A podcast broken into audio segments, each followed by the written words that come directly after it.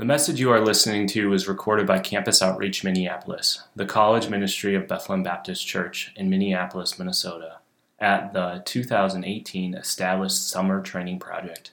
More information about Campus Outreach Minneapolis can be found at cominneapolis.org. Is why not evangelism? Like reasons that you might not want to do evangelism. Or why not evangelism? So it's a two for one right there. Very clever.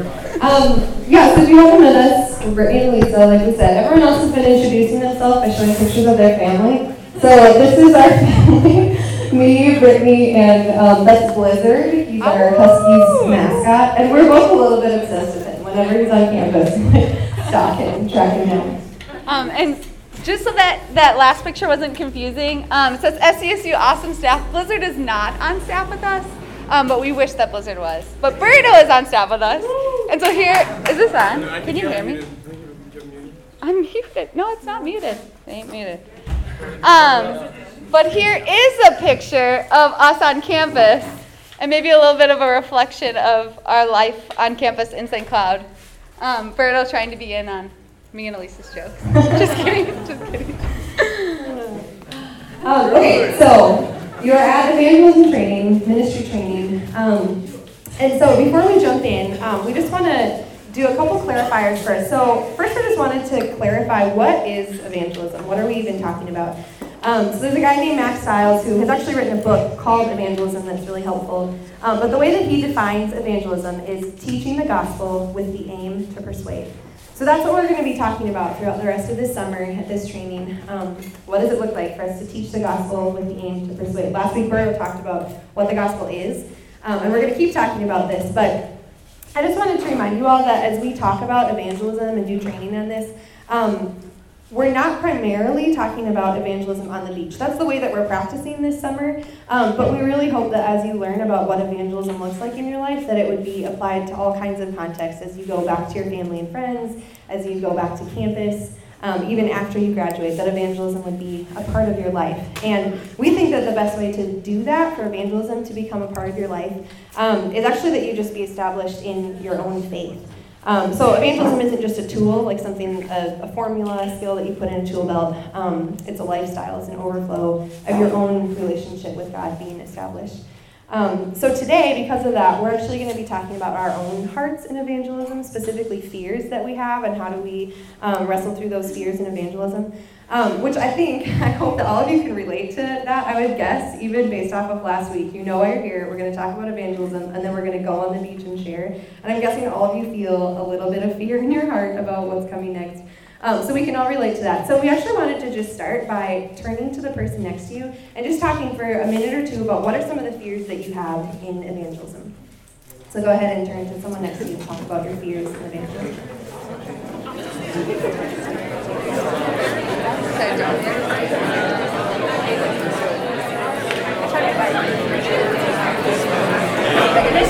That's your microphone.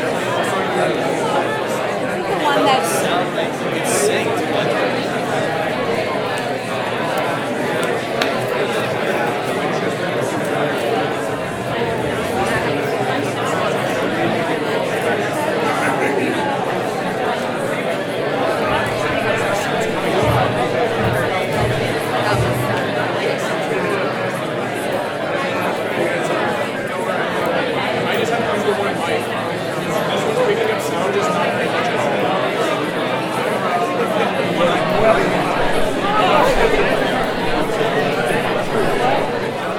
we can just use one. This one's just working better. Yeah, just use one. Yeah. Yeah, I'll just there you go. Thank you.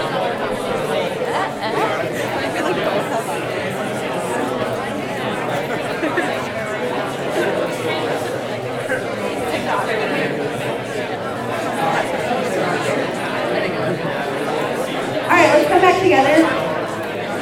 Um, so, would any of you be willing to share out loud some of the things you just talked about, some of your fears in evangelism? You can just shout it out. Looking like an idiot. Looking like an idiot. Fear of man. Fear of man. Rejection. Rejection. Yeah. What else? Focusing on what I say. What's that? Focusing on what I say. Yeah. Okay. So focusing on what you say rather than the other person. Fears of not being interested in what you're saying. Fear of not being interested. feel like them feeling like just like judged by others, like not wanting to like um, wrong way or something. Yeah, yeah, they might get offended or feel judged. Being like a Bible pusher and being like really intense and Uh-huh. presenting it in like a wrong way. Yeah, yeah. Like misrepresenting the gospel? Uh huh. Yeah, saying their own thing. Like turning people off to Christianity. Sure, yeah. That's great. Those are all really valid fears, and we're going to talk about a lot of those. We've kind of boiled all of those down to four fears that we face, um, and and I think that'll cover a lot of what you guys just shared. Thanks for sharing that. I think everyone in the room relates to everything that you all just shared. Um, so just to start off with, um, we have a picture of a tree. You've seen some pictures of trees a few times so far this summer because our theme is established, and we've been talking about how the roots need to grow down deep for the tree to be established and to grow. Um, and we want to kind of take that analogy a little further as we talk about fears, in the sense that a tree does need roots to be growing down deep. Um, it needs to have a water source um, to grow. But a tree or a plant also needs the sun to grow. The sun needs to be giving it um, heat so that it can grow as well as the water. And so we're going to just talk about today how the fears that we face in evangelism are a lot like the sun. Um, at first, they can feel kind of hot or uncomfortable. It can feel like heat. Um, and the sun, all by itself, if a tree didn't have water, if it just had sun, it would dry up the plant um, and it would be scorched and it would die. In the same way that if we only experience fear in evangelism, we're probably going to shrivel away from sharing the gospel. But if we have roots that are growing down deep into the promises of God, um, tapping into God's promises, then the water, the promises that we have, and the fears that we're facing in evangelism can both help us to grow in being established and eventually to have fruit. Um, so we're just going to talk about the fears that we face.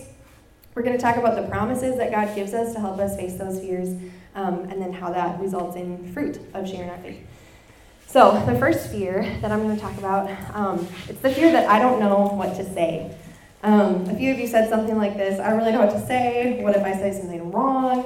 What if I say something offensive? What if it gets really awkward? Um, and those are valid fears. I don't know if you remember last week um, when Berto was giving his talk, he asked the question, What is the gospel? And had you all just be quiet for a minute and write that down. And I wonder how many of you maybe struggled a little bit to put that into words. Um, I think for some of you, maybe you haven't grown up in a religious context or going to church a lot, and so a phrase like, what is the gospel, actually feels kind of confusing still. Like, I don't really know how to explain that. Um, or maybe for some of you, you've grown up so much going to church that that's just a phrase that's thrown around all the time, the gospel. Um, and to actually have to explain what that means is kind of hard. Um, so it's a valid fear that you might not know what to say. Um, also, if you remember, Berto said last week that it's not about really how confident you are in sharing the gospel. It's important that the message is clear, um, which is comforting, except for the fact that that feels like it puts a lot of pressure on getting the message right. Um, so if you say the wrong thing, what if the person isn't saved? Um, so those are really valid fears, and that may lead you to ask the question can't I just preach the gospel always and when necessary use words? That's a quote maybe some of you have heard. Um, someone said it years and years and years ago, and it's come down through Christian history. A lot of people quote it. Um, preaching the gospel always and only when necessary using words. Which what, what that's trying to say is why can't we just live our life in a way that shows people who God is, and then if I have to, then I can use my words to share the gospel. Um, which sounds nice, but the Bible actually has something to say about that. Um, in 1 Peter 3.15 says, But in your hearts honor Christ the Lord as holy, always being prepared to make a defense to anyone who asks you for a reason for the hope that is in you. So what this is saying is, yes, live your life in a way that people would see the hope that's in you, but you have to be ready to tell them why you have that hope. Someone looking in on your life could say, wow, they're a great person, or they seem to have a lot of love or joy or hope. But if, they don't know where that's coming from, if you're not using your words to tell them, um, they won't know that that's coming from Jesus or the gospel. Um, and Mack Stiles, the guy who gave us the, um, the quote at the beginning defining evangelism, he says, awkward is better than silent.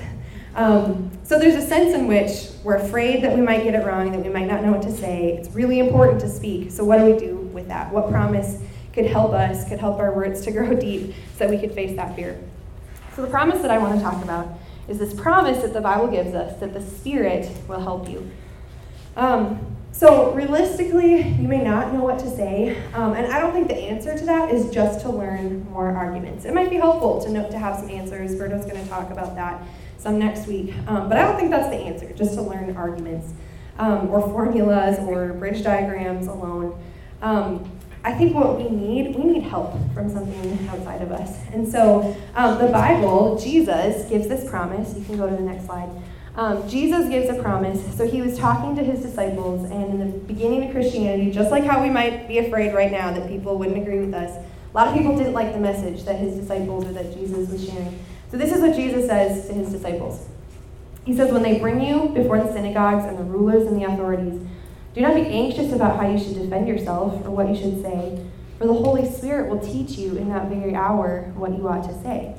So, what Jesus is saying, um, he's saying, these people might not like what you have to say, but you shouldn't be afraid because the Spirit will teach you what to say. And this is a really sweet point um, that we've been given a helper inside of us um, who's going to help us and teach us. So, what, is, what does this look like? What does it mean that the Spirit teaches us what to say? Um, I think one thing is that the Spirit reminds us of Scripture. Um, the Spirit helps us to see who Jesus is and, re- remind us of what the Bible says about him. So I don't know if you remember, there's a story in the Bible where Jesus is being tempted by the devil, and the Bible says that Jesus was filled with the Spirit, and then he starts to quote Scripture, and that's how he fights the devil's lies.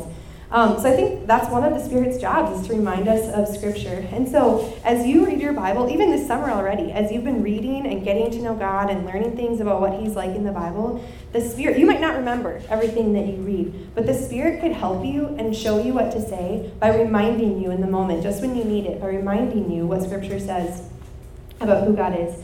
Um, another way I think that this, the Spirit teaches us what to say um, is that the Spirit knows what's in our hearts. The Bible talks about that a few times, that the Spirit tests our hearts or knows what's in our hearts. And I just think this is so cool. When you think about being in a conversation with someone and trying to share the gospel, you might feel afraid of knowing what to say, maybe just because you don't even remember a verse or you don't remember how to share the gospel. But you might also feel afraid because you don't really know exactly what they need to hear.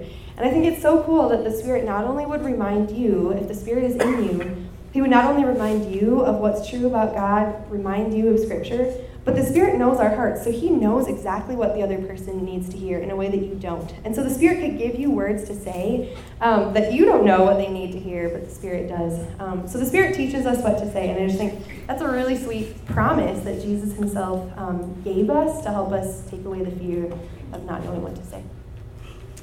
Great. So our next fear is what if I'm rejected? And so that was something mentioned. Um, and this, I feel like this fear makes total sense. This is something that I kind of struggle with. Um, where what if I'm rejected? Um, what if I'm not accepted by this person? What if I make them uncomfortable? Um, and being rejected isn't fun um, because being rejected is uncomfortable. But when it comes to evangelism, it's not a question about if you will be rejected, but more about when you will be rejected. If you even think about last week, probably most of us in this room experienced some form of rejection, even if it was hi, and then them being like, no thanks.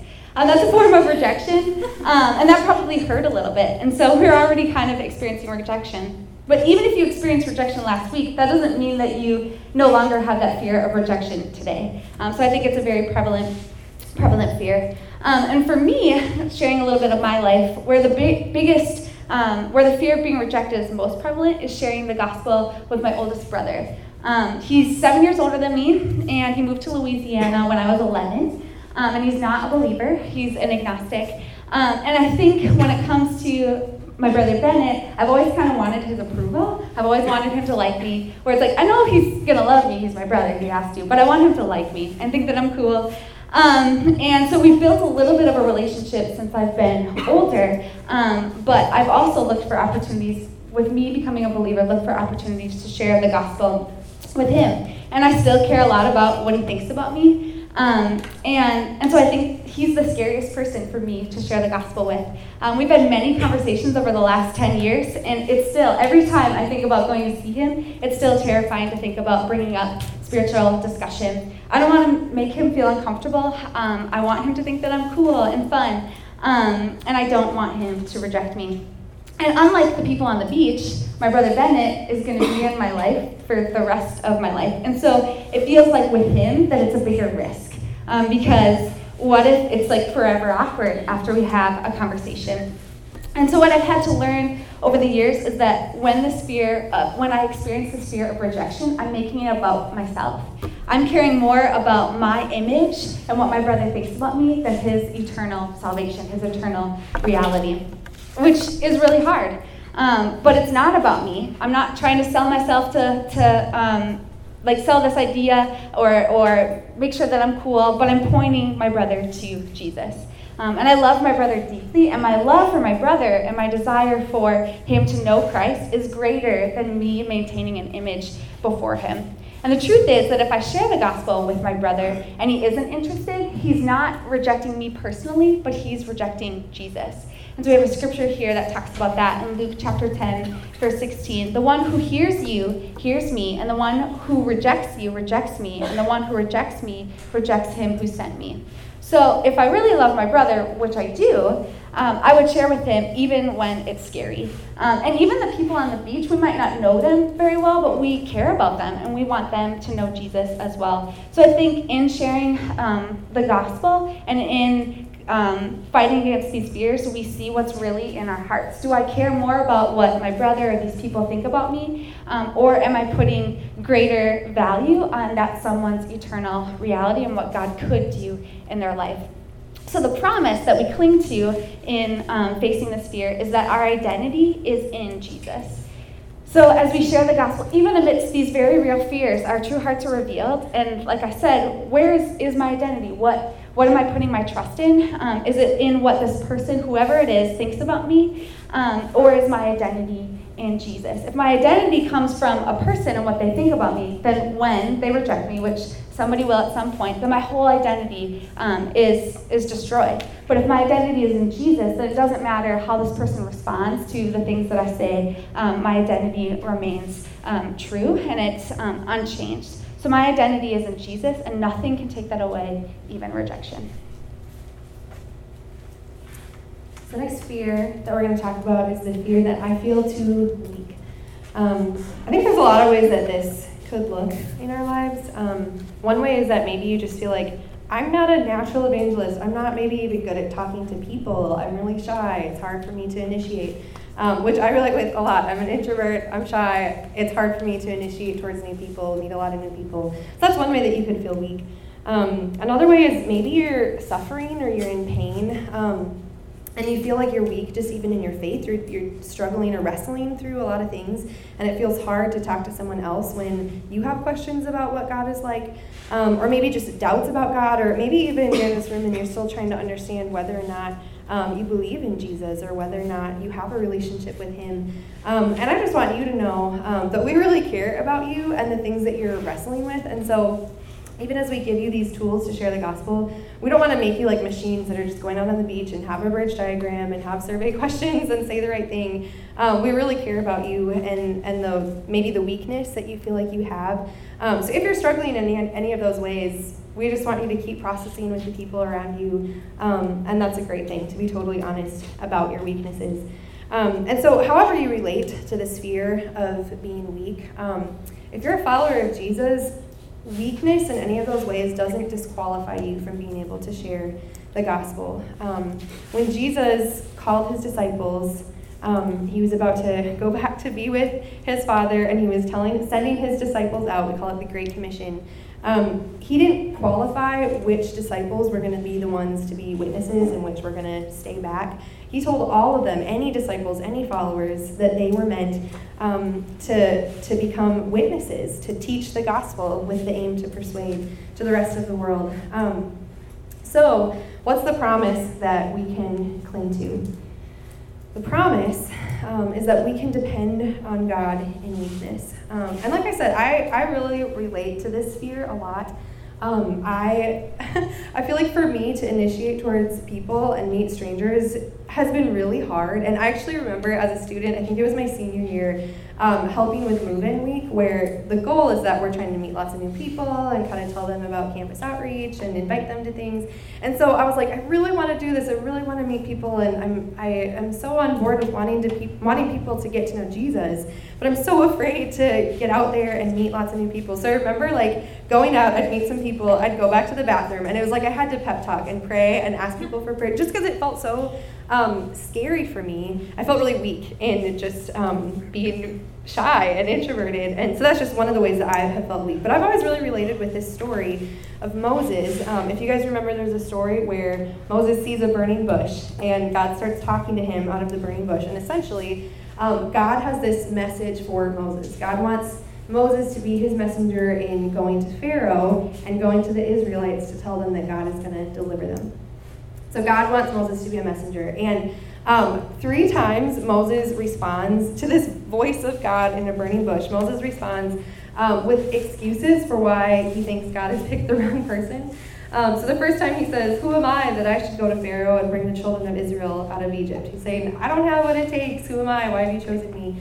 Um, the second time Moses responds and says, Behold, they will not listen to my voice, for they will say the Lord did not appear to you. So he's like, They're not going to listen to me. They're going to think I'm crazy. Um, and then the third time he says, I am not eloquent either in the past or since you have spoken to me, but I am slow of speech and of tongue. So this is getting more to the heart. Moses is saying, I don't have what it takes.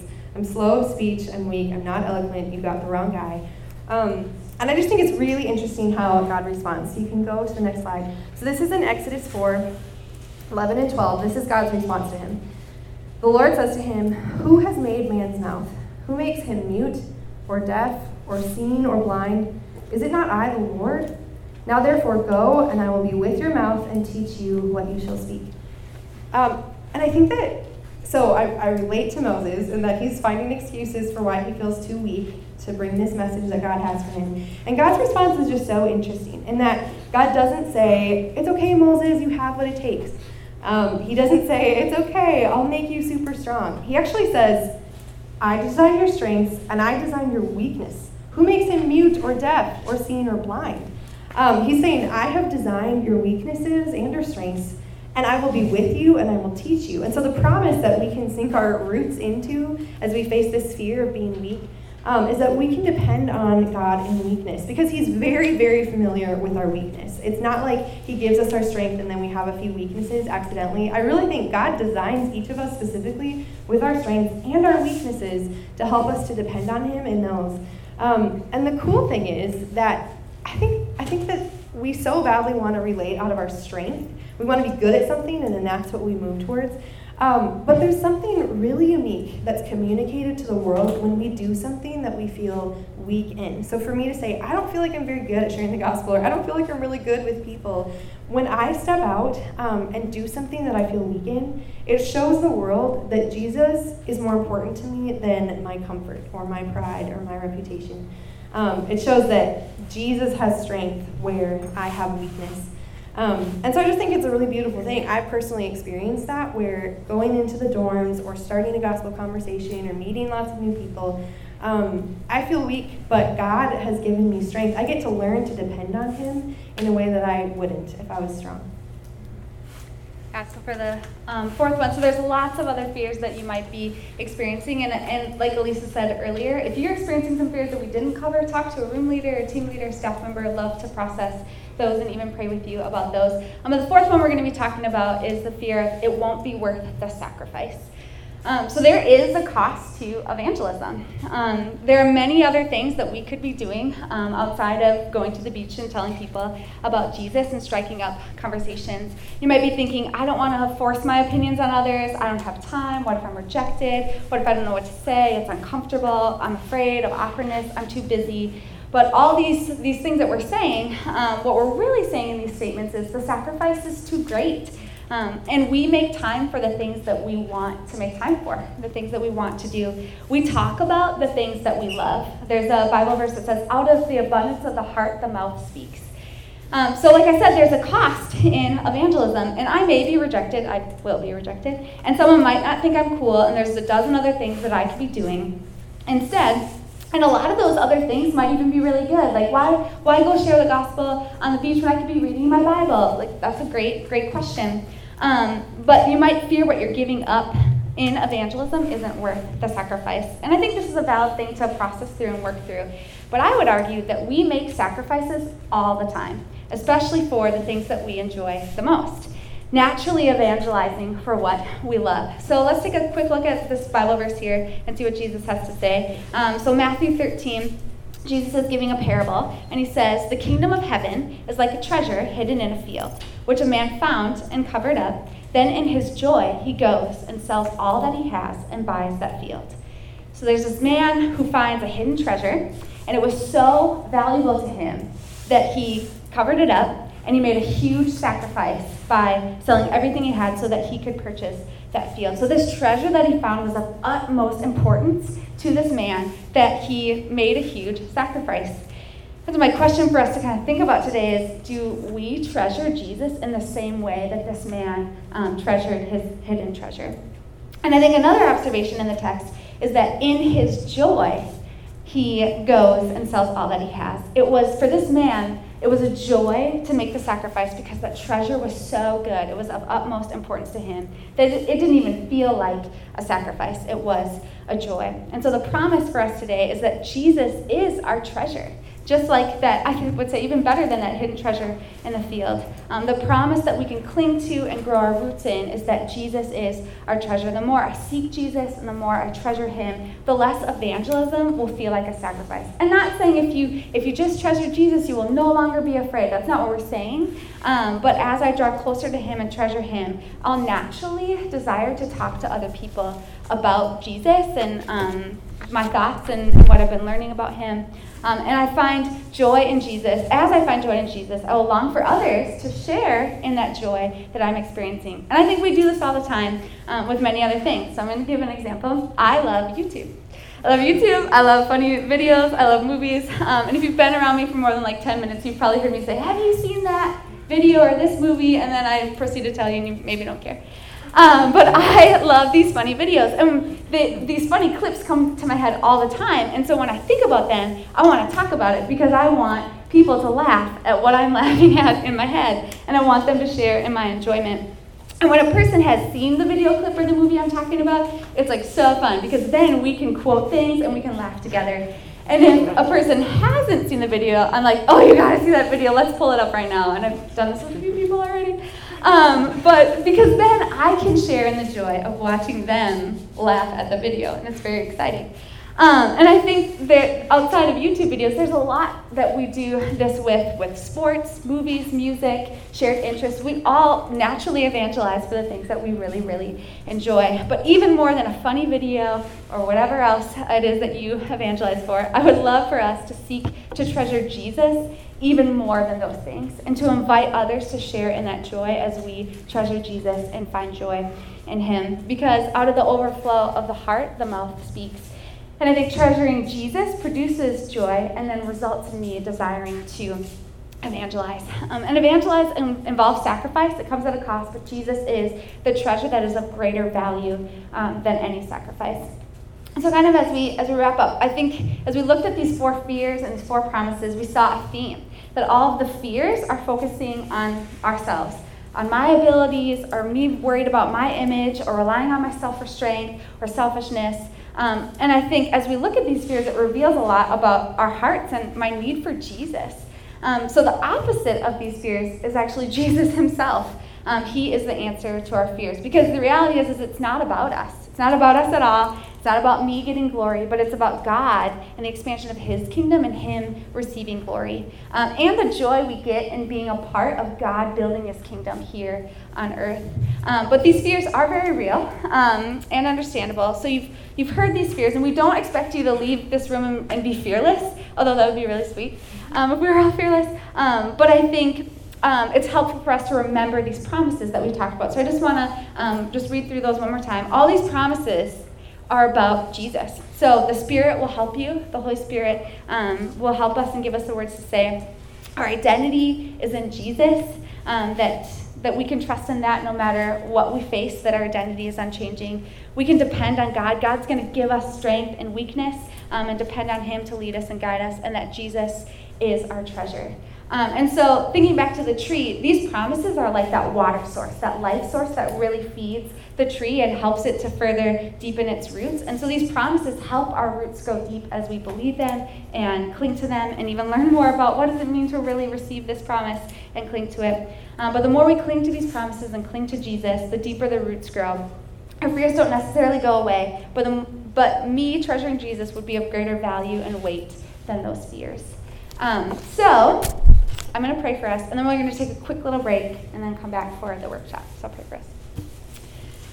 Um, Heavenly Father, I thank you so much for this time that we are able to express fears, and I thank you, Lord, that you are not intimidated by our fears or surprised by our fears, but you see directly to our hearts and you know that they're there. And I thank you that with every fear is a promise um, that helps us to to have hope and to cling to um, and to fight the fears that we have. Um, and so, even as we go through the workshop and as we um, talk to people about our fears and then go out on the beach, would you alleviate some of those fears and show us how you are the better, that you are the treasure that is worth any sacrifice that we make, um, and that you are the one that we're pointing people to and we don't have to um, worry about ourselves, and that you're going to give us the words to say by the power of your Spirit. Um, and so, we just thank you so much for this time and ask that it, it would even produce further conversations amongst us with each other as we learn more what it looks like to share about your truth. So we just thank you for this time and pray all this in your name. Amen. Five minute break. Thank you for listening to this message from Campus Outreach Minneapolis, the college ministry of Bethlehem Baptist Church, Minneapolis, Minnesota. Feel free to make copies of this message to give to others, but please do not charge for these copies or alter the content in any way without written permission from Campus Outreach Minneapolis. For more information, we invite you to visit us online at clminneapolis.org.